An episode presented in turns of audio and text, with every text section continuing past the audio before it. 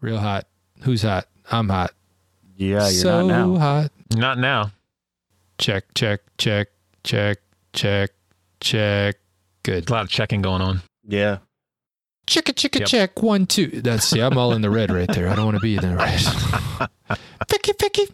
Test, test. Hi. Yeah, that blew out right there. But I don't usually talk that loud. But You, you sound fine, at least in Zoom, so I'm sure it'll be fine. You oh, okay. sound better now. Yeah.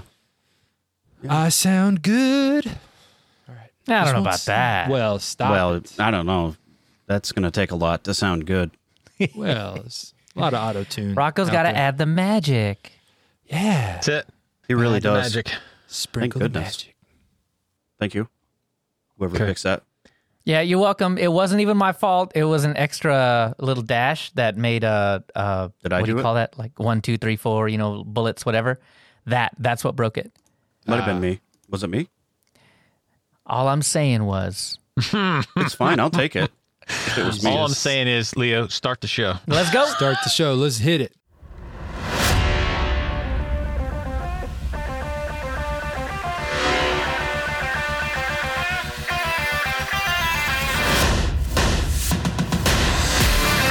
Coming up in this episode, we cover OpenSUSE.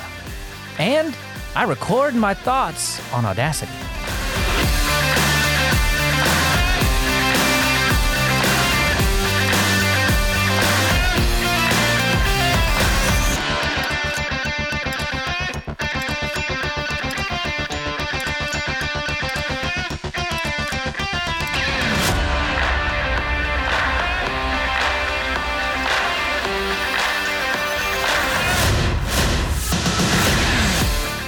Hey, and welcome to the Linux user space. I'm Leo. I'm Dan. I'm Rocco. And I'm Joe. Joe? Joe, are you there? Can you hear me? Joe, are you saying think- something? I, You guys- Joe? I think you. Shh. Joe, are you having technical difficulties? N- no. Again. Not me. Not. I don't. I don't do technical difficulties. It's like, I mean, I just remember seeing some Slack messages this week. well, I mean, there's there's that thing. Um, it kind of ha- like, Nothing serious? I, I might. I mean, I might have blown out my whole system on accident. It was a What good thing you had you backups, do? right? Yeah, I- What? Well, yeah. So those you know, backups worked out. Yeah. backups are great. And let let me just tell you, like anybody who hasn't backed up their system recently, Manjaro forums, like anything, like anybody who, who hasn't done that recently, you might want to might want to look into it. So, yeah, I didn't, I, I didn't, I didn't have any, I didn't have any backups of uh, I, mm, this system. No, you know, really, dude? not one. I had all my files backed up, but I had no nothing. Yeah. So, funny story. We're On laughing. the way to a podcast. funny story. What had happened was, uh, so I was uh, wanting to play Elite Dangerous. right. I tried to install it in Steam on Pop OS As you do. with Yeah. yeah, I I did all the things, and then I realized, no, it doesn't work. And I read all these forums and said, no, I'm going to make it work. And then they were like, yeah, it kind of doesn't work, and it kind of does. And then, anyways, I tried it. So I said, you know what? This is stupid. I want to just play this game, and I don't want to have to look at a 15 inch screen. And when I hook up my screen, the XPS to external monitors, it just doesn't run as great. So I'm just going to put Windows on another drive so I can play Elite Dangerous. Strike one. yeah. This isn't So- Windows user space. I'm just I going put did that my out. due diligence. I wrote down all of my disks and partitions and what they were. And I went into the Windows installer and promptly clicked the wrong disk. Oh. so so wait, wait. You can't even blame this on Windows then. No, no, no, no, no, no. This is all. This is this is this is all is me all go. This is Yeah. this is all. This is something I have teased the life out of people about, and I have never done.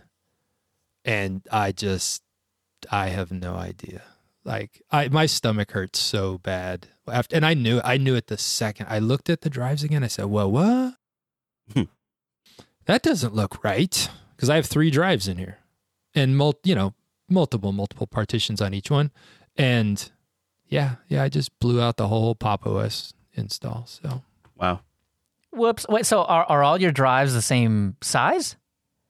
no, Oh, so there was that too. well, all the, two, the two- red flags were waving the whole time. Yeah.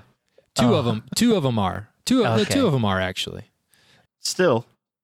Yeah. So the the problem was the drive I wanted to put Windows on was a 500 gig SSD, but I had Pop OS on a 500 gig partition, and and then it had 500 gigs of empty space, and then I had another terabyte drive that had only had Manjaro on it. So like that one was easy. I was like, yep, not touching that one. And then yeah, I don't know. I just I you know, I now, now that I think about it, now that I think about it, Windows doesn't differentiate between disk really, except for in the text. It's all. Yeah. It just shows you a list of partitions. I- if it had said NVMe, I would have known not to touch that drive. I imagine all it said was unallocated space, right? It said unallocated space, it said Yeah. disk, disk zero, disk one, and disk two.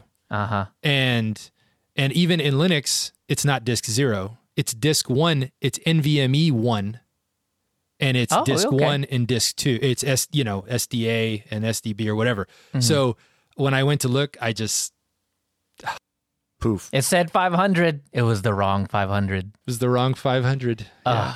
So Oh man. So what did you do then? What did, what did you install?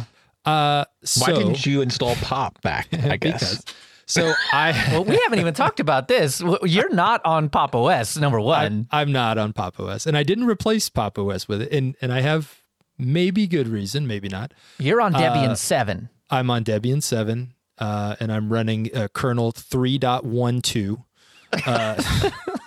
It's good and stable, Joe. That that'll help. but I've got the back ports coming. What down did you install, Joe? Um, so I wanted to start playing around with Jack, um, but and I thought Ubuntu Studio was the way to go with that, and I could not, didn't think I could handle like generic Xfce for. Just it's just not my not my bag. So I thought, you know what, the dailies are out. I'm gonna go get the uh, Ubuntu Studio 20.10 because it's going to KDE. So I went to install that. Uh, I ran into a few glitches. I think mostly I created myself by not clearing the drive properly. But There's a theme happening here. He was already in a but Dan, mental. Dan bad was right there with me. I felt, I, felt so bad. Dan's like, "No, it's try this. Really? Let me That go download work." it." I'm like, "Ah, Dan, you know, don't waste your Sunday, Dan." Like, he, I think he got me to install it on my laptop as well. Yeah, Only I had 100% more success. You did. He did. Uh, I went to install. Uh, so I was trying to work around that. I thought, you know, it's just the dumb daily. So I go, you know what? I had good success running 2010 Ubuntu, and I'm like, well, I bet the KDE, the the Kubuntu one's good. So I installed that, and then I installed the um, Ubuntu Studio stuff over that, uh, and then it hit me. Hey, I probably didn't clear that drive out. So then I went back and installed Ubuntu Studio, and it just boom fired right up and great, and all the things I was thinking about whoever made it went away, and now I love them again. So, um, yeah, so Ubuntu Studio, amazing, beautiful, well themed, awesome KDE default install. Uh, but that's not what I'm on right now because I didn't have time to set it all up. So I just booted into Manjaro, and here I am. well, here we are. And then and then how long did it take you to get ready ready today? Uh, I, half hour, Nah, that's that's nothing. 20 minutes. That's 20 minutes. Few, nothing. few audacity problems. I did have some audacity issues. here and there. Uh, the one the the one out of the repos for Manjaro didn't do as well as the uh, the Flatpak. So the Flatpak fired up, went well. Good, good to go. I, it's a, it's really a non-story, guys. I don't know what we're talking. Yeah. about. Yeah, Of okay. course not. I'm really glad So- you made it, Joe. And there's only one person to blame here. yeah, you can blame me. Got him.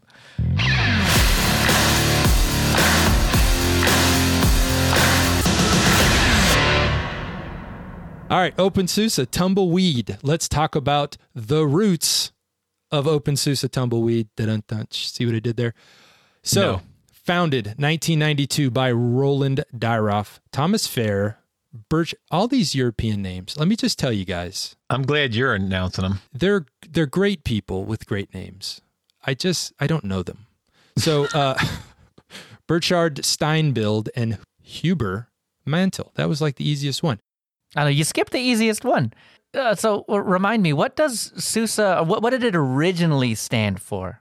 Well, software and systems development, but you got to say it in German. Oh, of course, And it's I can't say it in German. because the It's- E doesn't make sense unless you say it doesn't. in It's German. Software und Systementwicklung.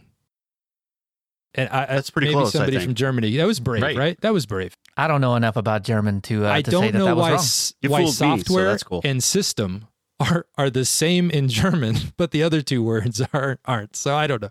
But uh, und, I always like saying und, but that is SUSE, software und Systementwicklung, software and systems development. 1992, guys. Like That's where they got the name. that's That's, that's a long one of time the ago. OG. Yeah, that's good stuff. Like If you are fluent in German, I'm gonna need an email from you telling Yeah. me, or or even with like audio of you saying Please. this, so I know how to say it. An audio clip would be great. Yes. that would be that great. would be- you could give it to us on Telegram amazing. even. Mm-hmm. you could, but we'd like an email. We'd like an email as well. Yeah. we really need to get Dan an email, guys. Somebody send us an email. I don't care what it says. Okay, so 1998, it actually becomes SUSE. They they eventually just drop the sys- software und system. Like that's done. Like they're just like, you know what? We're SUSE, and it's SUSE. SUSE, I believe, is the proper um, way to say it. Uh, again, one of the more iconic mascots, the logo, right? We talked about uh, the one for Red Hat and uh, Shadow Man, but I mean, this has got to be like right there. Um, Well. Green Gecko, and you know what he's called? You guys know his name? He has a name. He has a name. What? Okay, His name is is- his name? His name is Geeko. Oh, G that's E perfect. E K O. Oh, that's awesome. Because you know geeks and nerds naming. I have conventions, thought so a few different times that I need Yeah. to buy one of these, and that's just another. Yeah, I'm gonna have to do it. I have to do it now. yeah, he's he's pretty iconic. So Gecko the Geeko, Geeko the Gecko, whatever. So the original idea for the boys over there at uh, the SUSE project was to they developed software and then they would function as an advisory Unix group. So they weren't really a distro from the start. They were more of just a group of people, uh, a company that was going to help people get through uh, using Unix. Um, they decided to then distribute Linux. So now again, they're still not their own distro, but they're distributing other um, Linux packages. Uh, they offered uh, SLS, which was Soft Landing Linux. Anybody ever use Soft Landing Linux? Nope. No, No. and my. Slackware. I know that rings some bells there. So Yep. so 1994 version 1.0 of SUSE based on Slackware in German is now available on floppy disks. And did you know you can still buy a boxed version of OpenSUSE or of SUSE in German only right now? Wait, Wow. Wow. You can buy a new box with a DVD and they'll ship it to you. I don't want the DVD. I just want the box. Can they Uh, just ship me the box so I, can put it, you know, right behind me? so you know, just, more stuff to show up. Uh, the link, hey, the link is in the show notes. You can go Oh, buy it you yourself. got it. it's like 39 billion rubles i don't know whatever whatever the currency is i don't it's uh but it's uh, german only so that will help you polish up your german go install SUSE in german Better have Um, Google so- Translate handy. yes very Yeah. much so uh, 1996 we were plugging right along version 4.2 of SUSE comes out and it is now based on Jurix. how about that one that one ring a bell for you guys Jurix? Not at all. Nope. Not at all. We we are we are like way past us here. We're guys like Yeah. 1996. I was graduating high school and uh, going out into the world, not playing with Jurix. Right. Uh, but what came from Jurix was the creator Florian Laroche. Uh, he joins the team and he starts developing Yast Queen. Yes. Yeah. Yes. And super secret question. Shipped with version 4.2 for SUSE Linux and version 0.42 of Yast. What is the significance of the 4 and the 2? is, is that's the answer to everything, right? Ah, Is that it? Is Leo's that what got it was? Yeah, what is it? 42? Oh, uh, that's 42. Yeah. 42, but what is that from?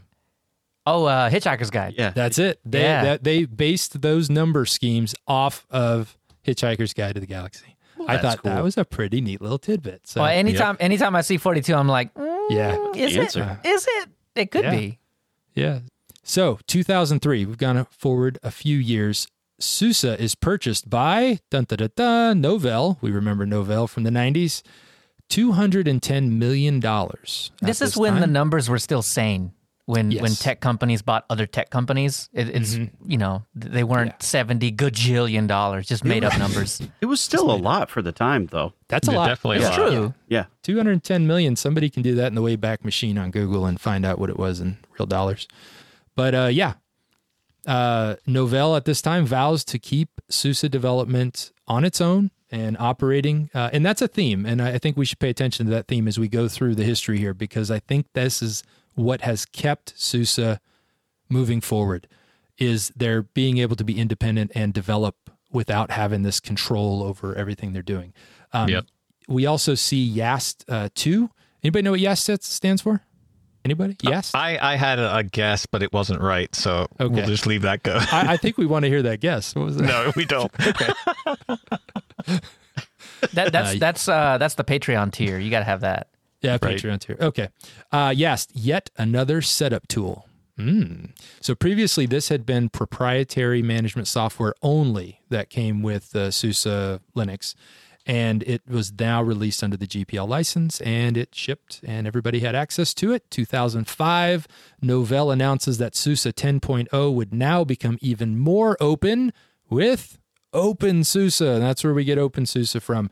This was now going to allow um, development from within the community. Prior to that, everything was done in house. They had a team of engineers working on SUSE in house, uh, solid. Whereas now they're recruiting the community and allowing them to contribute. So that's pretty exciting news for the time.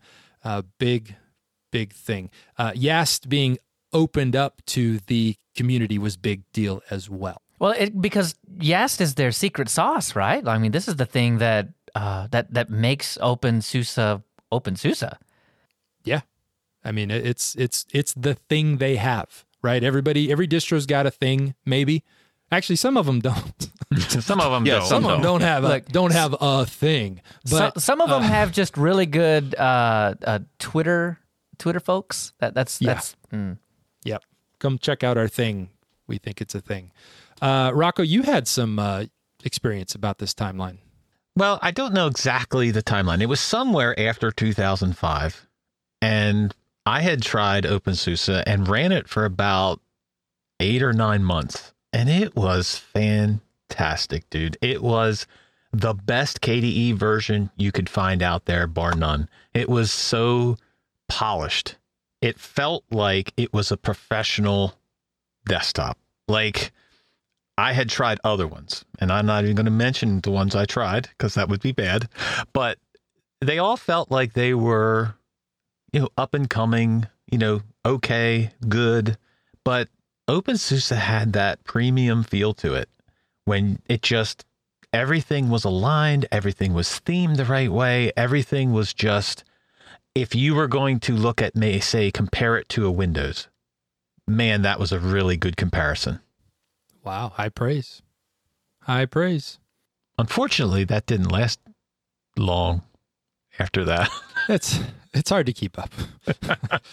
um, but they also, you know, at this time they're um, they they have an up to date GNOME option as well, and again, the probably the most polished KDE, and they were on KDE Yep. early. I mean, Yeah. if I was looking back through the history, like, I mean, if you think about where they originated in the '90s, and then when they really started releasing, yeah, they were on early early KDE, which, um, hey, bless them because Yep. there was some stuff to work on there. Um, going forward, 2011. So here's where it gets a little sticky for the future of SUSE, perhaps. Uh, Novell is purchased by Attachmate Group. Now they split Novell and SUSE into separate subsidiaries, again, keeping SUSE running autonomously, which again, important. right before this happened was the was the same time I was given my first pair of DNS servers to keep up to date. Uh, this is this is when I get to learn about A records and how all that works. And I was told that if you broke the A records, you broke the entire network for the college. So I was like, "Oh, hey, man, thanks for uh, yeah, good, awesome." And uh, I had a bunch of help desk guys under me that uh, that I had to wrangle as well. That was fun. But I do remember uh, this is when I learned how to SSH into things. This was the very first time that uh, SSH became really important to me. I knew, I knew how to use it before, uh, but this was, it is now your job to SSH into something and don't break bind. Okay. Yeah, it was it was fun. And and before this, I mean, I had a lot of experience with Novell on Windows. Um, if if anybody did Novell admin back then, you knew the struggle of installing Novell on a Windows uh, anything, Windows XP and Windows 7, and it was it was not fun. It broke a lot. Now, uh, sidebar. So I'm I'm surprised. So Novell, their big claim to fame in the, in the '90s was right. They were the network stack Mhm. uh, to go Right, into server, NetWare. but but then but then that all got integrated into Windows NT and, and all that anyway. So what were they providing that late into the game? It was okay. So you d- do you have an idea of what Active Directory is? Yeah. Oh yeah. So So they so had, yeah. okay. It, it was was it. It was like- basically yeah, uh, gotcha. being being able to apply policies to computers, and it they handled all of the login stuff. So you had to take out Windows's login stuff and replace it with Novell's login stuff. So before I ever learned Active Directory, I learned Console One. yeah, that was, that was fun. Awesome. Uh, fun walk down memory lane. I know, I know. So not just uh, so three years later, just three years later, another merger. Micro Focus uh, comes in, buys or mergers with Attachmate Group. So now OpenSUSE or SUSE at, at large is now in its third or fourth ownership here, but thankfully. Uh, they are kept uh, and spun out. Novell is spun off into its own company so it can peter off and die or whatever happened to it. And SUSE, it comes into its own and uh, stays on a regular, uh, a fairly regular cadence. Um, and it becomes its own business unit, which means a lot of things. It means it gets to start working on its own. Uh, you know, it's not tied in with the company as far as marketing and all that stuff goes. Now they have some very focused tools at their hands to really push things forward. 2015, that's really where we get into the kind of the modern view of OpenSUSE and SUSE. OpenSUSE, they come out with Leap, which is pretty much a standard point release. It's you know, it's your it's your safe installation, uh, so to speak. It's going to be a little more conservative. You have a release about once a year, fairly. I, I they were kind of November ish, and then May June ish. It kind of just seemed like they were releasing when they wanted, with the most current one at 15.2, and Tumbleweed, which we all have been trying out, which became its rolling release, and this is as soon as packages hit the factory and go through their development code base, which is what they call the factory, then it gets released into the wild. 2019, we are again uh, into another merger slash acquisition. EQT Partners purchases SUSE for this number actually was pretty big, I thought. Yep. $2.5 billion. I thought, wow. And then I thought, how much was Red Hat? Red Hat? Uh, $34 billion the same year IBM acquired Red Hat for $34 billion. But I think what this shows for both is there's a lot of value in this uh, enterprise grade Linux for the desktop uh, because that's what both um, with uh, with Fedora and with uh, SUSE, you know, these are desktop environments that are that are running, not just server stuff. So really, really interesting details there. Okay, so OpenSUSE, basic uh, details about it. Uh, we talked about the base system. It's factory, it's called. It's their own uh, setup, but it is where uh, their development code base lives. And it, we have two options. You have Leap, you have uh, which is the yearly release cycle. You have Tumbleweed, which is rolling. Desktop environments, pick one. They have it. They're like everybody else. Yeah. Uh, I'd say KDE is probably their flagship, right? I, I, think mean, so. uh, but uh, but they they say uh, that GNOME and X, XFCE are are also part of their flagship. So Yep. um, KDE's been the longest, but they have the others. Um, I read one post that was like pick a pick a desktop environment and it'll most likely work. So they have it uh, set up a little differently how you install the desktop environments uh, was a, was pretty interesting when I started digging into that outside of GNOME, Xfce, and KDE. The uh, package manager. So this one I know we could spend some time on. So it's libzypp is the the base there, and it provides zypper on the command line and yast as a GUI. Um, and they use the RPM package format. So we got to use both of those. A lot. Yeah. Yeah. A lot. I like Zypper on the command line. It really, the format and the feedback that it gives you, it seems really good and it, it keeps you informed. I had a lot of learning and it was a good learning experience. I thought it was good until I decided that I wanted to try out all the commands, but not the not the not the longhand version of the commands because that that would have worked. Yeah. but the the shorthand version, right? Because with Zypper you can do uh, instead of Zypper install like you do with apt, you can do Zypper in. And so I go down the list of all these different things without looking, of course, right? Why would I read the manual before I do any of this stuff? Um, the one that got me was zypper remove. Now, Joe, you had the right idea right off the bat, but I'm coming from there's zypper in, there's zypper ref for refresh, and you know every every command has has the first couple of letters thrown in there. So I'm like, oh, zypper remove, zypper re, yeah, no, that that is not how that works. How'd that work out? It didn't. It it didn't. It was like, hey man, uh, stop stop being wrong and do it right. I was like, all right, fine, fine, I'll do that. Leo's like, look at all these extra letters. If it don't make dollars, it don't make sense. Uh, see, right. Exactly. And so sign. yeah, so so I need to go in there and do like some kind of alias so I can do zypper re because that's just how it feels like it should be in my head for some reason. The correct answer, though, is Zypper RM. R- a- As it should be. I mean, uh, yeah. uh, I, I'm pretty sure yeah. we, we we picked that up pretty quick. But Leo's Yeah, in denial. everybody but It's me. no, It's okay. No, My brain was like, first letters go. yeah. I I still love that the update is zippered up. Zipper up. Zipped Yeah. up. I got it all zipped up. Yeah, we'll talk about that in a little bit. Yep. Uh, kernel, as far as kernel goes, uh, 5.8.10 on Tumbleweed. If you are on Leap at as of release on July, it was 5.3. Your display manager and all that's going to be because they have so many different distros. Just whatever you're in is what you're going to be in.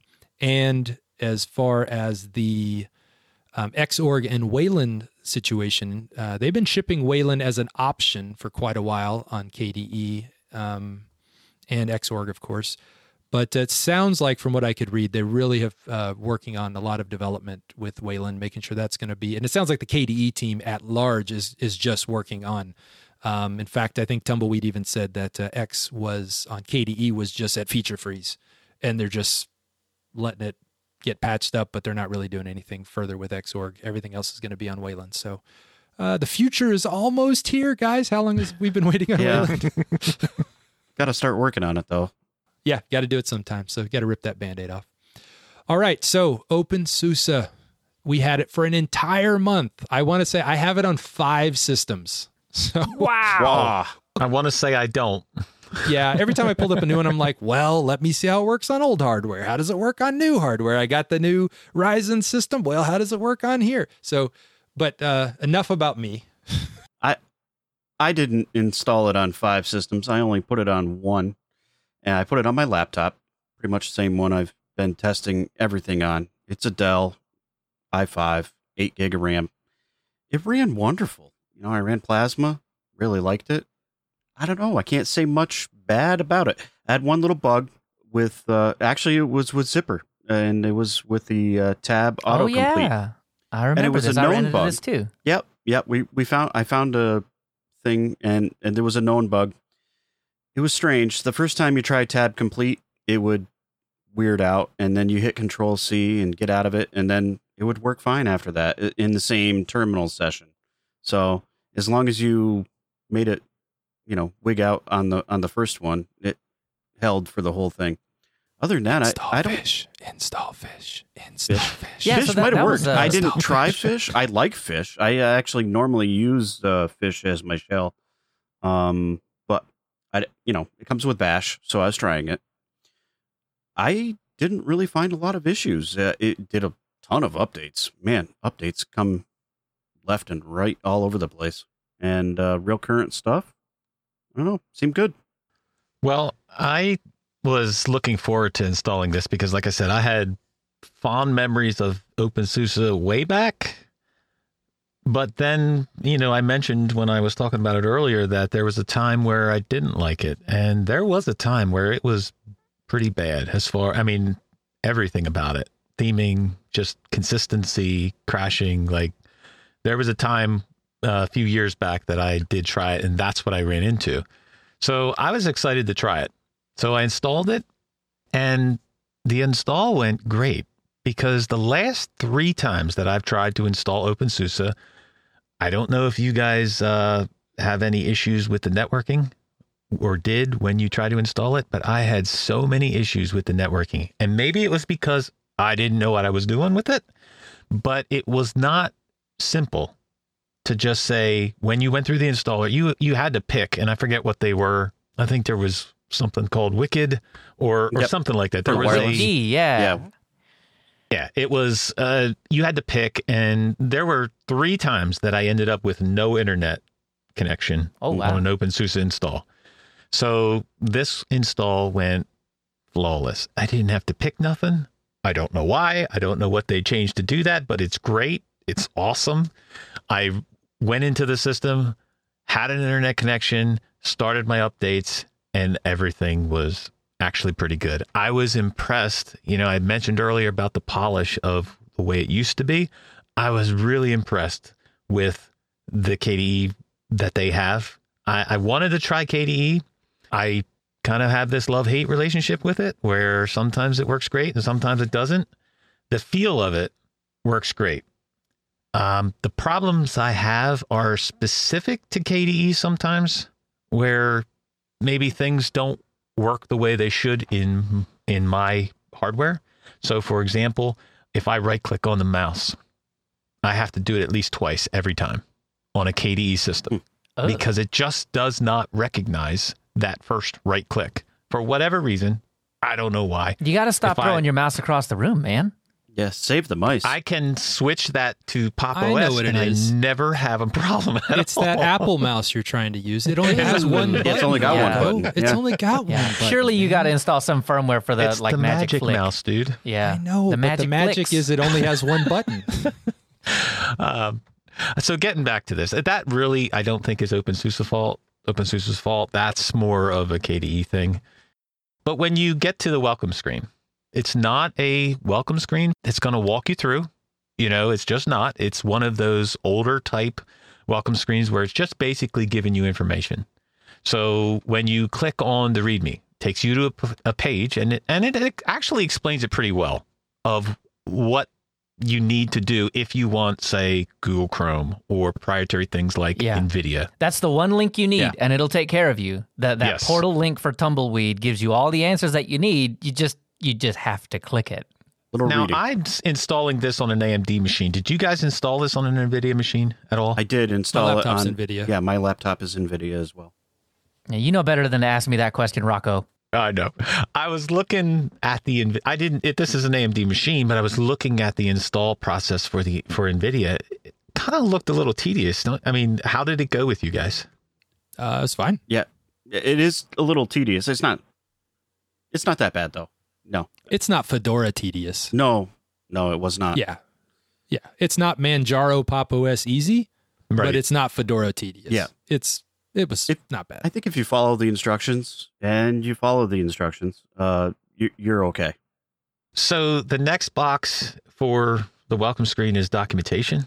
And I think I have to say that OpenSUSE has some of the best documentation They do. out there. I mean, rivals or surpasses the Arch In everything it details out for you. You go there and there are links to everything from a startup guide, uh, a new GNOME user guide, reference security, tuning, and all these other ones. And man, that documentation is fantastic. So it gives you that, for me, it gave me that feeling when I had years ago when I first got into Linux to enjoy tinkering and learning about it.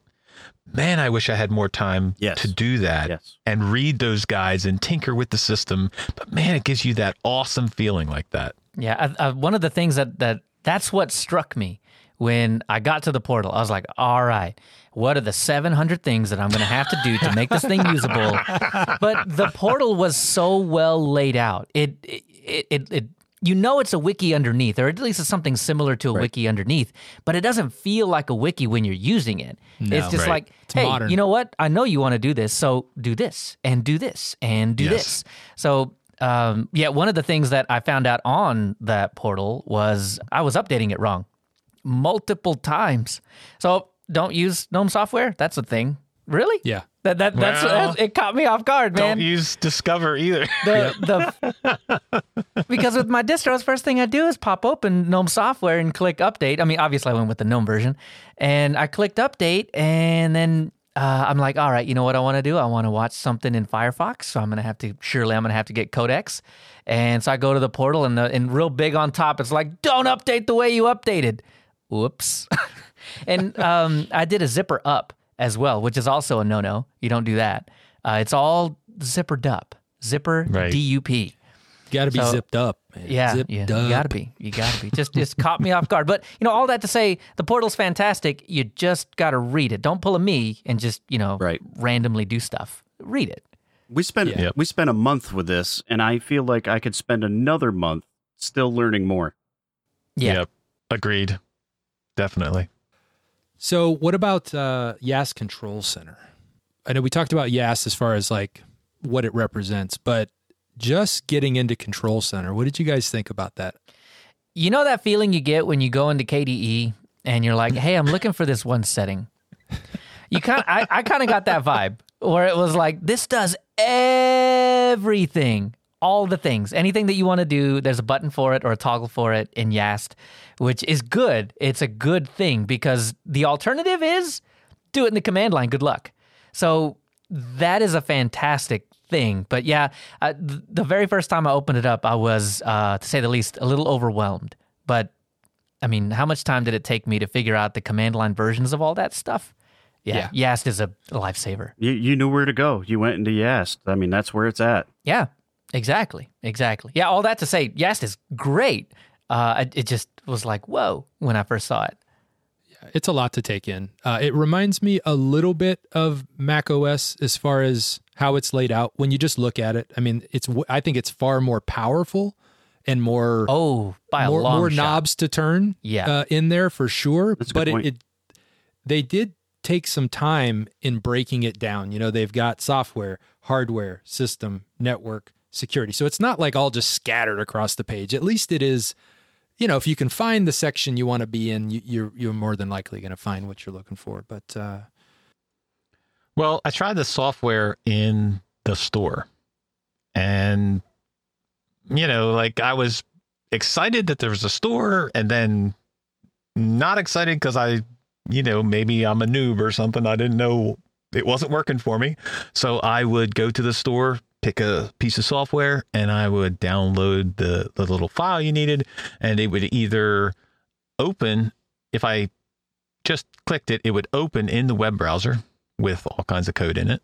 If I right clicked and saved it, it would download and I would open that in Yast or whatever. And it would tell me that it was not possible for to install it. Are you talking about the Yump files? Yes, the YMP, the Yump yeah, files. it- I, I'm I'm gonna assume it's Yump, right? It's it's got to be. yeah, Any any other any other thoughts on what Yump? How how you pronounce that? That works. I mean, I don't know. it's just it's Yeah. just YMP, dude. Okay, That's all. All right, I'm gonna I'm gonna continue saying Yump though. So it's either Yump or it's Yimp. Well, I got some help from Nate because you can't run OpenSUSE and not get help from Cubicle Nate because he is the guy. And we figured out that, or I should say, he figured out that I was an idiot and I was downloading the wrong version of the software you got did you get Because- the Leap one? because the Leap is the first one that comes up. Ah. And then you got to scroll down didn't and go read to it. other distributions and then say Tumbleweed. And then, hey, there it is. And it worked perfectly. So, yeah, I mean, that, but again, that goes back to if I was going to suggest this, it would not be for a new user because there's so many things like that.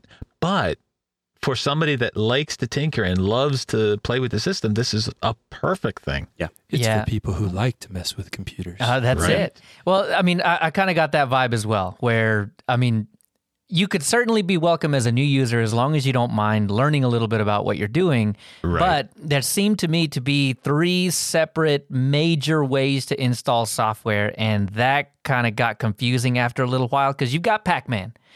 And if you go to the portal, it's like you want all these codecs, you want all your stuff to run? Cool. Check out Packman, and it'll tell you how to install it, and that's great. And then you have the OpenSUSE build service, which I mm-hmm. realized was kind of like a PPA in that this is where other folks just drop their software, they'll compile it for you and all of this stuff. And and the, the greatest thing about this is that it's not confined to SUSE. The OpenSUSE build service is it's meant the for open build service. everybody. yeah, Open there's build there are. Debian Open packages, service, not And a OpenSUSE. Right. Open oh, oh, I'm sorry. Yeah. Yeah. So um, it's it, it's all the different distributions out there. There's probably whatever it is you're looking for. It's it's there. And then, as Rocco was talking about, there are the Yump files, uh, where I was able to get uh, what was I looking for with Yump? It was Android tools. Um, Android. So. Uh, Everybody but Ubuntu apparently calls it Android tools. Maybe I'm just installing the wrong thing in Ubuntu. I don't know, but I'm getting ADB. All I want is ADB. ADB, Uh, so in in OpenSUSE, it's Android tools as well, just as it was in Fedora. I install that thing, but you had to do it through the Yump file. And th- so those just remind me of MSIs in Windows, where Yep. it's like it's just the installer and it does all the stuff for you. Uh, that was that was really cool. But you know, just having to remember those. Like, where did I get these codecs? Was it from? Did I download a Yump file? Did I? Was it just built Right. in? What was the deal? Was it in Packman? And yeah, that that kind of got confusing after a little while. Well, on on top of that, you can install Flatpaks and snaps. Yes. So Yeah. Yep. there is sky's the limit on ways to install software here. I mean, And that's a great is. thing. It It, is. really is. It's just a lot for somebody that's not ready for it's it. drinking Yeah, from you the fire hose. it. Yeah, Because Yeah. you got you do have to set those up as well. You the do. Flatpak You and the do. snap. Mhm. but it, it's relatively straightforward. You follow the instructions on FlatHub, or if you Yep. follow the instructions on, you know, the Snapcraft uh, website, you follow those instructions. Easy. Yeah, Snap seemed to be a little more involved. It was a little to more get involved. Installed. Did you go all the way through the Hello World installation? No, no, Come no. on. The, like you had to get, on, you had to do something funny with Snapper, and had to go through a few more hoops. You had to add a Flatpak, repo. it- there was a repo. yeah, I think yeah. you. It was a Packman repo. Yeah, it's Yes, a Snapper was. Packman repo. I think that's what it was.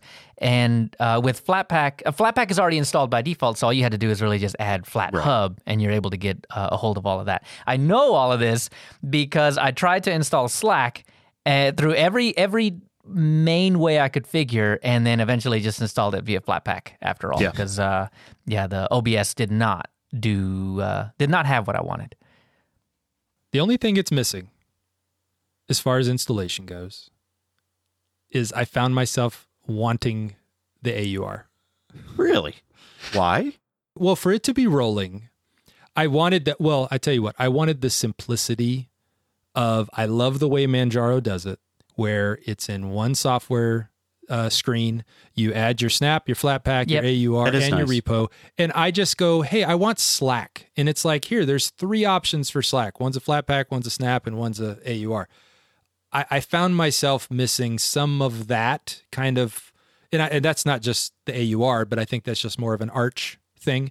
Um, but I would have liked to have a little bit more of continuity. Yeah. I think they're on to a lot of good things. I, I like the idea. Uh, they're kind of mimicking Snap and FlatHub as far as, uh, oh, hey, let's just have a website with our with our software packages, and you just click the Yeah. install. And like, I think that's really cool if they can get it, uh, you know, working really smoothly, so that right Rocco knows uh, which uh, one to install. Uh, but again, Very funny. right, not for not for a new user. Yep. But uh, It's not so I- publicized. I definitely, yeah, I definitely liked what they did here. This has made me fall in love with KDE again. This will be like I I can't believe how beautiful. I don't know what they've done differently, nice. but I have thoroughly loved KDE on, and you guys know how much GNOME. Uh, Yeah. I, I spend my life in GNOME. I love GNOME. I this was the by bar none the best KDE experience I've ever had. So The one thing I would have liked to seen is them have a OpenSUSE dark theme. Uh, you can yeah. put Breeze on. Yep, Breeze Like Dark. Breeze but Dark. Yeah. And they have an OpenSUSE theme, but it would be nice if they had an OpenSUSE dark theme. Yep. they did have some uh, com- community members, obviously, that are only on OpenSUSE, uh, had put some themes in for KDE that I I could not find in Manjaro. Um, and I found one in here, and I thought, oh, this is amazing. I set it all up, and then I went to my Manjaro, and I was going to put it on, and nope, wasn't wasn't available. So uh, that that's kind of a, a differentiator. Yeah. But yeah, if they had a better dark theme out of the box, would be cool. How excited you were about that really made me kind of jealous that I went with GNOME on this one because I love KDE. I, I love Yeah. Plasma. I, I just I just like the way it feels, and then the blur is a nice touch whenever you can get that you know smattered all over the place. And yeah, and I'm gonna just tell you on my laptop with the with the 4K screen, this is as pretty as I've seen this screen. Like I don't know what's going on here. That's cool. It looks it looks like just just butter. Like I mean, I- it just is amazing. Like a lot, just beautiful. Well, speaking of butter, you you bring Yeah. bring that up, and Yeah, I oh, like butter on my toe. Oh, oh, oh. butter. How about in your file system? Uh, Love butter yeah. in my file system. So that's another thing I think that really sets OpenSUSE apart is Btrfs and their implementation. That is, well, they're the only ones. I mean, I think Fedora is going to get there maybe, but they're not there now.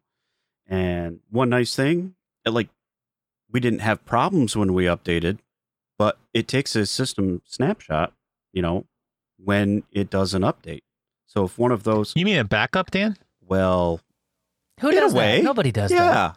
Yeah, I mean, that would have been useful for Joe It might have. this past Well, week. I don't think it would have saved him I there. don't know how how well they do because I still think that snapshot's on the drive I blew out. Yeah, so, if you erase the whole drive, you're Ah. probably done. However, yeah, if because actually Pop had some backup kernels. You know, I could have loaded too, but yeah, no, it's all all gone. Yeah, thanks for ripping that band Okay. off again and pouring salt on. you're it. welcome. Thanks. Anytime, Joe. But That won't be the last time. if your update goes bad, you can roll back, and Yast will help you out here because there's tools for that built into Yast. I, I didn't. Did you go through that at all? I didn't go through it. I did look at my snapshots, and I could see the changes that it had made, and it, it kept track of all of that. It was really interesting.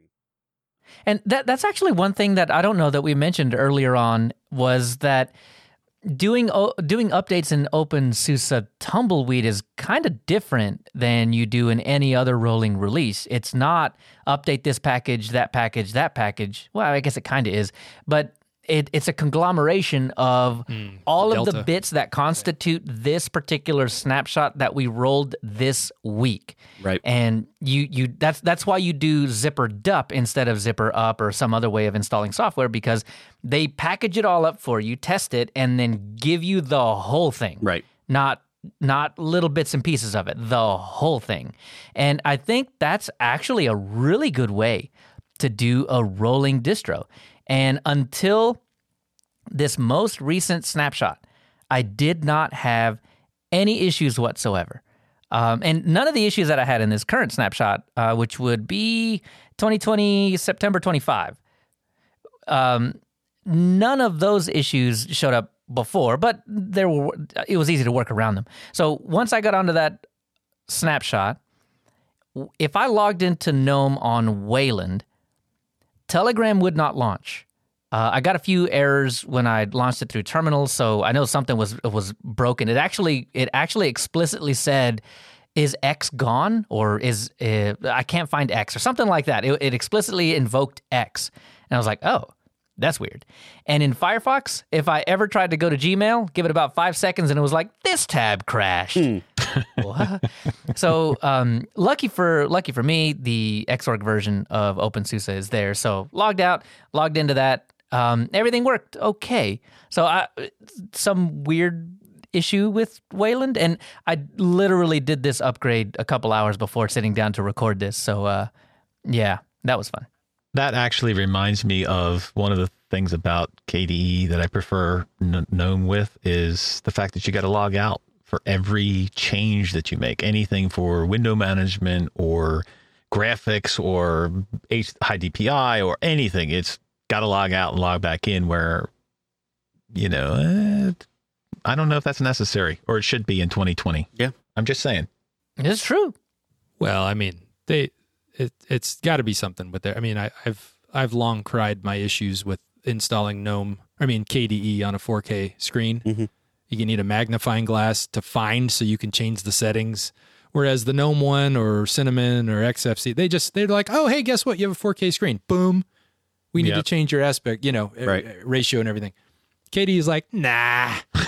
What do you mean? Nah, You you it. that's, who needs that? You You've got eyes, right? Just- Just, look. right. Squint. But uh The only th- other thing I want to say about, uh, and you guys mentioned it earlier, was about not using, Leo, you said not using GNOME software, and I mentioned about not using Discover, where, I mean, I just had it just right before the show where I did an update. It was just one package. And of course, it aired out in Oh. Discover.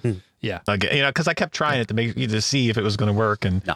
It just kept airing out in Discover. And then I just went in and just did it with via command line, and it was fine. So That If is you're one gonna- thing. if you're going to use it, use the command line for updating. Yeah. Don't use the Yeah. GUI. It would have it would be nice if like Manjaro, they they just just get just just pull Software Center and Discover out of there. there there's no reason to even have them in there. They're they're not accomplishing anything. You're not going to install anything with them. You're not going to update anything. It's just going to break stuff. Like just pull it out.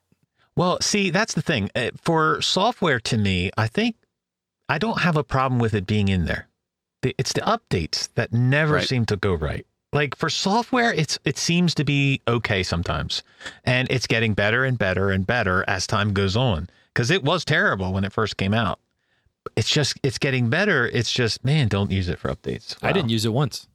And I would be perfectly use it fine with it not being in there Yeah, too. I just didn't like need it. you said. I, I I will say the reason that I used GNOME software for updates the very first time was because it literally said, "Hey, you have updates. Oh yeah. go update."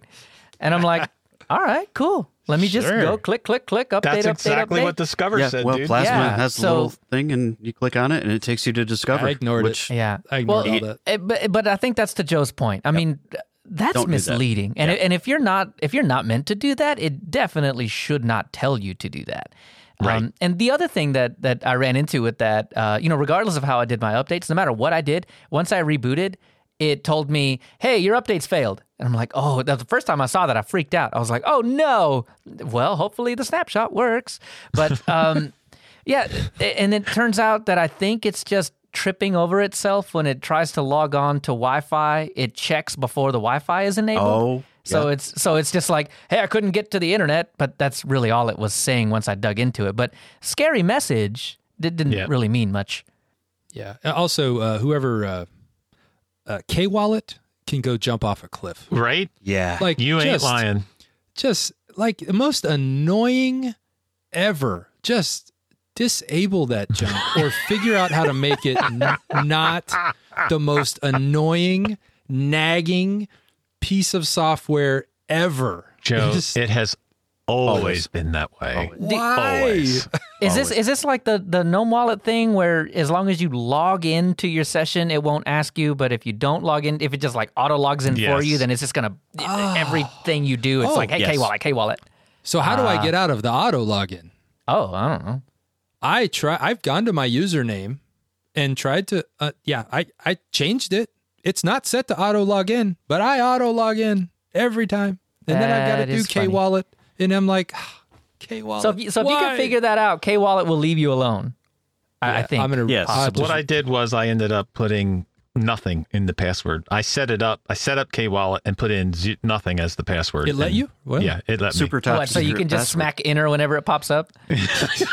Yeah, pretty much. it's high score. Yep. Boom. All right, guys, we have talked about this one for quite some time. What are your final thoughts on OpenSUSE Tumbleweed? Uh, very solid. Uh, for a rolling distribution, uh, it's great, but it's a tinkerer's delight. I'm gonna agree there. It's it's if you like to tinker, if you like to plug things in and mess around, it is a fantastic distribution to to hang your hat on. It, I, I would put it on par with um, not y'all's experience, but my experience with Fedora, which has been fantastic. How It- dare it's, you? It's great. How dare you? Leo, how Fedora is still you? good. Well, I can tell you that I was not disappointed in trying it. And that was a good thing because in the recent experiences with it, I was very disappointed with it. It is going to stay on this test machine because Ooh. it, I'm telling you, it, ha- I- I don't have a lot of time right now, but it brings back those memories, them feelings that it invokes in you that when you first came to Linux that you can mess around with something and with the super documentation that they have, it's awesome. You heard It's it here first, folks. Rocco's going to be doing his plasma videos again. Gon- I don't know about that, but uh, it's definitely going to be staying on this machine. Very good, very good. Well, um, this has rekindled my love for KDE. I absolutely had the experience on OpenSUSE Tumbleweed that I thought I was going to have on Fedora. And I was so hurt with Fedora. Like it just was a just a train wreck from the beginning. This has been nothing but pleasant. I've been on it a month. I've been on a rolling release for a month, had not one package break. Everything just just happens. It seems to work. I'm maybe rose colored glasses. Maybe a month is too short. We'll have to talk to Nate. There's a reason Nate's over there. So and and he has been OpenSUSE for like he is their uh representative, I feel like. I hope they're paying him something. But um They're he- not, but he's yeah, that they- kind of guy. They need to be paying him something. Uh, He is, uh, yeah. Yeah. amazing to reach out for when it comes to it. But yeah, I, this will be staying on my laptop. I may end up on my production machine if I mean I'm I'm really Really? toying with That's it. yeah, praise. I'm really toying cool. with it. it. It I really have enjoyed this month. Nice. I, I can't express it enough. So and I that is a shocker. Is not what I expected. I've tried OpenSUSE in the past and it was not this. So yeah, keeping it. Nice. Housekeeping. We get you fresh towels. Do we have to do this every time? Every show? I don't think so, but maybe. but maybe. All right. The Linux community has some fantastic members, and we want to make sure to highlight that. In our podcast showcase for this episode, we have tabs, not spaces. We had some discussion about including this podcast, and the only person that really opposed it was Joe. And uh, Of What? course. Yeah. Why Why, do I- why would he want this podcast? What do you mean? What I opposed it? Ah, you said no, about? absolutely not, never, ever. And uh, the reason, uh, you know, he did want me to point out that it is a computer generated voice that is reading the text, but I'll say I, I still think it's a great uh, podcast and it's a great addition to uh, the Linux podcast space.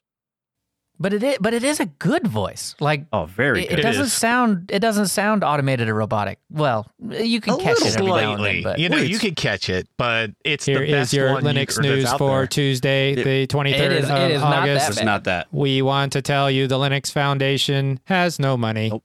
It was the cadence on it was very good and it felt natural the way it read.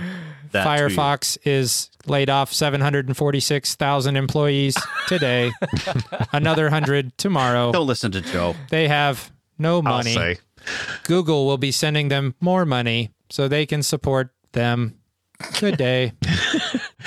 Dan, I had never heard of this podcast before, I'll be honest. And I listened to it this week and I thought it was fantastic. Gave you some great news about what I'm concerned about, which is Linux. And, you know, without, you know, Linux headlines, you Yeah. know, it's kind of like that's a sore spot. There's nothing there really that gives you a short, concise, except for Leo. uh, uh, Full circle. Yes. Yeah, uh, there's a there's a weekly one that comes out over there. you can check that one out if you want. but it it fills a space that's needed and i, think think, so. it i think it was awesome and it's it's going to stay on my podcast list It's a podcast for robots. it's not that bad Not that bad. that voice It's not. okay so It- the it voice really is isn't. really really good you can still tell you can still tell it's computer generated but it's really good So is it like Rosie the robot good or is it like Siri, Alexa good? i think it's kind of Just better set than off Siri. everybody's phone. Yeah, I was gonna say. Yep. it, it's top notch, man. I I, mean, so. it if, really if, is if you're zoning out while you're listening to these things, if you're not really listening to like audio quality and cadence and everything, you you won't catch it. You won't notice that that it's a robot. Dude, if you didn't tell me before we listened to it that it was a computer generated podcast, I probably would not have known. Yeah. Um, you know, maybe maybe I would have caught it and maybe I wouldn't have.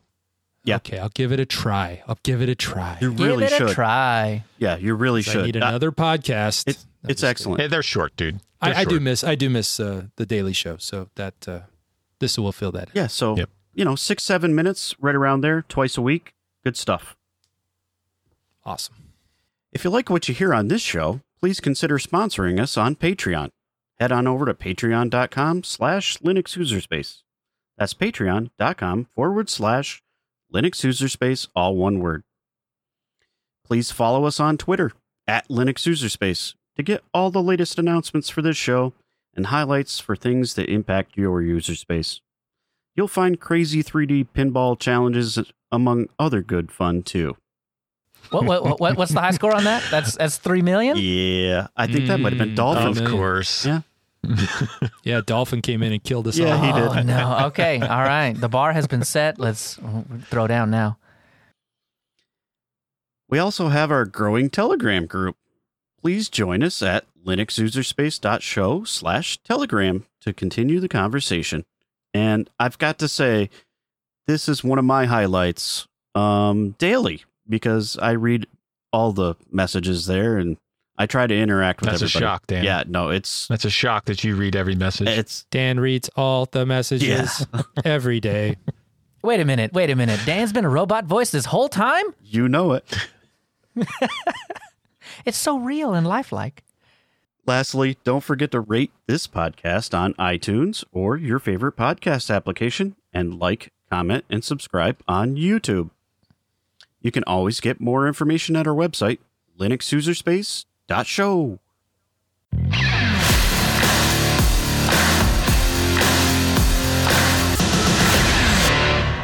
This is App Focus, where we focus on the app.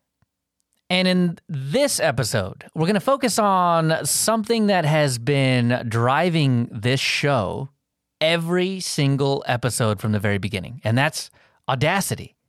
So, what is Audacity? This is the Swiss Army knife of audio production. Until you utter the words, master a track, Audacity is going to be perfect for you.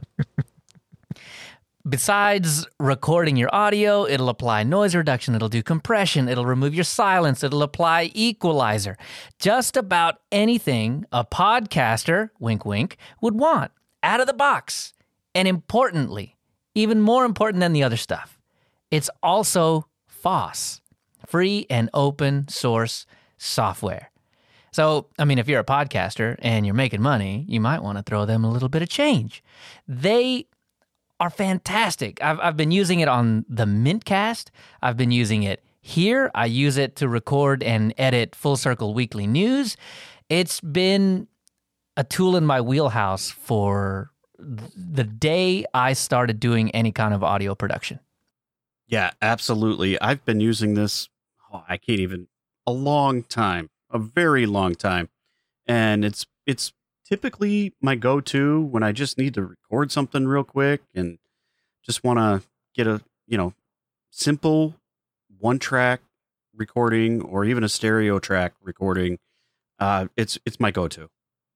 Well, there are other programs that I use, but this has to be the best overall audio program for any Linux distribution. There are other more advanced programs. You know, you could mention Ardour, and once you get, like you said, ma- you know, once you're there, master a track, and you're you're into this. If you're an audio geek, you're going to want something that has uh, more features to it, or maybe different features.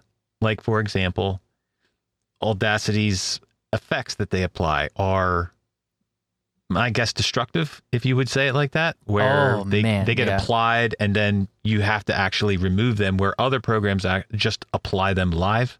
So there are things that it, that you could do better in other programs, but this program does everything anyone needs really on a on a situation where they need audio. And Yeah. for example, recording this these tracks that we do does everything you need in a simple way. I don't see how we could live without it. Yep. Yeah, it's great. And uh, even a um, software audio noob like myself, um, I Except for today. Yeah. Yeah, yeah, except for today. But I, again, that was a repo versus snap versus flatpak issue, I think. But um, uh, audio hardware, I know pretty well, but software, not my thing. Hasn't been for a long time, even though that's where we're at now. So Audacity makes it easy for me. Um, and I think we failed to mention when we had Stewart on, we were talking about, hey, what are the the the native Linux apps that are just great? And I think we failed to mention Audacity. Yep, Um, you're right. And I don't know how we missed that one, but that It's, one it's, it's because it's so good you don't think about it. right. It is cross platform. Yeah. You can find it on other platforms as well, but it runs super well on Linux. It feels like a Linux first sort of mentality. I mean, it, it, it really does because I've I've done I've tried to edit uh, a whole entire Mintcast on Windows in Audacity. Um, unless it got better, uh, I don't, want to do that again. Right. Um, it was just it was slow. It just uh, it it didn't feel native. I mean, but there you know there are a million other apps that you can use on Windows. So I mean, certainly you could just jump on one of those. But the fact that it's it's in every repo, it's always up to date if you go with the Flatpak or Snap version of it it's just there and it's just good. And I will say about this app that I did not realize that you could add more to it. So I thought, so you click on effects and then this whole long list comes down and you can do a gajillion and one things with all of your audio. Uh, I was talking to um, one of the people on the Mintcast and we were talking about noise gates. And there's not one in Audacity, not by default. And let, let me just explain this to you. When you click effects, the very first option in the list is add plugin. Yep. I don't know how I missed it. Years, dude. You went right by it, dude. All the time. You know why? Because the instructions I had before I ever knew how to use Audacity, how to edit with Audacity was go to effects, go to compressor. And so I just didn't even do my normal explore all the options thing and was like, I got to get this show out. So, you know, click, click, click, click, click. Yeah, just it did never dawned on me. You could add stuff. And then we were talking about the noise gate and uh, he was like, here, you just, you just go get the noise gate thing and, you know, this is how you install it. And I'm like, what?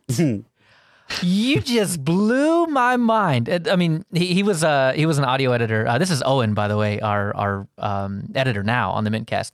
Uh, he was an audio editor in a previous life, and so he brought a lot of knowledge, and like he he's really dropped a lot of knowledge on me. And I was like, I didn't even know Audacity could do this. I didn't know you could do this. So, I mean, outside of the fact that out of the box, it is a fantastic tool. You can add more to it. My only gripe and that's what what Rocco was talking about before is that when you apply something to it, you apply something to it. Yeah. It it will write it to disk. So my so my real gripe is that anytime you apply something to an Audacity track, it writes it to disk, which means that if you're doing it on a hard drive versus an SSD, the hard drive is really gonna slow things down. Um, and and you're gonna excessively write to your SSD. So you know, just be aware of those things. But yeah, just it's so good of an app that it it, it is one of my. You got to install it every single every single Linux distribution you install. Got to have Audacity. For this podcast, I edit the audio in DaVinci Resolve, but I still pull it out of DaVinci Resolve and still put it in Audacity to use certain effects just because they work better Really? than That's DaVinci Resolve. interesting. Just saying. wow. but we also all record in Audacity. Yep. So that's yeah, well, three of us. Yeah. do. Except Yeah. Dan, Dan, three Dan, of us Dan, do. okay. Dan likes Dan likes 12 gig audio Yeah. files, so Well, he, you know. he records. I in still use somebody Audacity else. a lot. I, it's it's Don't use it PCM 128 bit something something. something. There's a lot of zeros and hertz. There's a behind lot it. of gigabytes there too. right. it sounds so good though. My Google Drive storage is filling up, Joe. What are you going to do about it? I don't know. Stop recording in HD surround sound 15.7 channel audio, Dan. How about that? Let's try a mono track to update. well, you know, Well, I don't guess I got to ask if we're going to use it. Uh, I'm going to continue to use it for sure. We're definitely using Yeah. yeah, it's it's top three, four download new distro app, like boom, boom, boom. I, I mean, it's yeah, not going anywhere. It's a great program. It's awesome. Next time on Linux User Space, our distro of the month is going to be Deepin. Based on what, Leo? Debian 10. And I know what you're thinking. You're thinking Debian 10. This has got what? Kernel 1? No. Kernel three, no, good three dot seven five two. kernel 5.4. Uh, so that's the long term support kernel, or you can choose to install 5.7 during the install. Or so I'm told that's what the page said anyway. So this is not the Ubuntu Deepin UDD or whatever it was that we tried. This is actual Deepin based on Debian, and that is our distro of the month. That's what we're going to be trying, and we would love all of you to follow along with us and check out Deepin as well. You know, you can always join that Telegram group that Dan reads every week, and you know, I think we all read it, but we always give Dan a hard time about it but uh, you can communicate with us. You can talk about your issues. Maybe we can work through them together, and that would be awesome. So, with us trying out Deepin for this month, that means our next show will not be a distro because we'll be trying Deepin for the whole month. It'll be topic based. And we have a few topics planned for you guys that we will talk about. And they, I won't say them now, but they will all affect the Linux user space.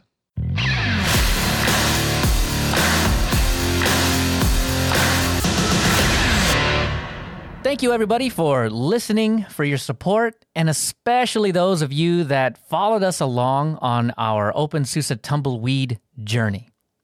For us, where can we find you fine folks? I'm at KC2BEZ. I'm at Big Daddy Linux. I'm at Jojo underscore Fett. And I'm at Leo Chavez. Join us in two weeks when we return to the Linux user space.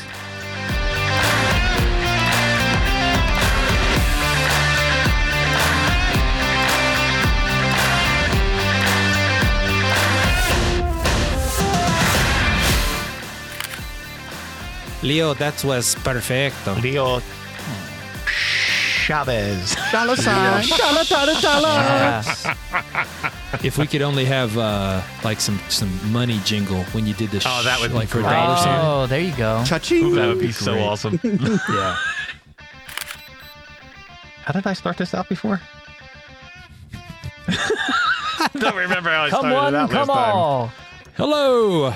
Uh, I mean, did I just start it out next time? Yeah, I think on- coming up next Next time episode. on so. Linux user space for this month, we will use Oh my gosh. Deepin. All right. Number five is alive. What are beans? what are beans? Stop it. What are beans? Yeah, it, it, it would kind of be like a call in kind of thing, you know, like on a radio show Yeah. where you're like, all right, caller, what do you Yeah. think? And then First time, long time, dude. I'm so excited for this show. Like I've Germany, been, not I- California. I've been- man, I've been on hold. Did I win the tickets? Did I win the tickets? no, you're caller 99. We're looking for caller 100. Bye. no, but I thought we were doing it now in the front because we didn't talk about the banter stuff. Oh, Oh, You're right. You remember? Like our, Yeah, what we're going to yeah. talk about is OpenSUSE and Audacity, right? this is why Rocco's here. Gosh, because we don't know what we're doing. yes, He is our Thanks. leader. Okay. hit it, Leo. That- well, that's why it's Rocco's podcast. Yeah, right. well, I of mean, course, of course it is. it's Rocco's podcast. I mean, That was good. that just was ask played. anybody not involved. They That's will true. tell you it's Rocco. Rocco's. it's Rocco's podcast. You know it. Perfect. Yeah. That- Sorry, I'm Joe. I'll so- tell you, I've never been so embarrassed in my life. That was Um, like the I just couldn't believe it. I could, could not believe it. I can't tweet out this next episode without the blame Joe hashtag. No, Oh, you have no. to. I'm telling you. You Sorry, to. man. It's It's gonna happen, Yeah. man. Oh, this, this is good. At least it's me blaming me. Like Yeah. I'm fine. with Yeah. Me blaming me. when, Well, when we're I going to blame you too. when I get a random message uh, during Biddle on Slack that's like, if Joe was here, we would we could have Well. got through this, and it's like blame Joe. I'm like, I, I'm not even there. The reach is far, man. The reach is far.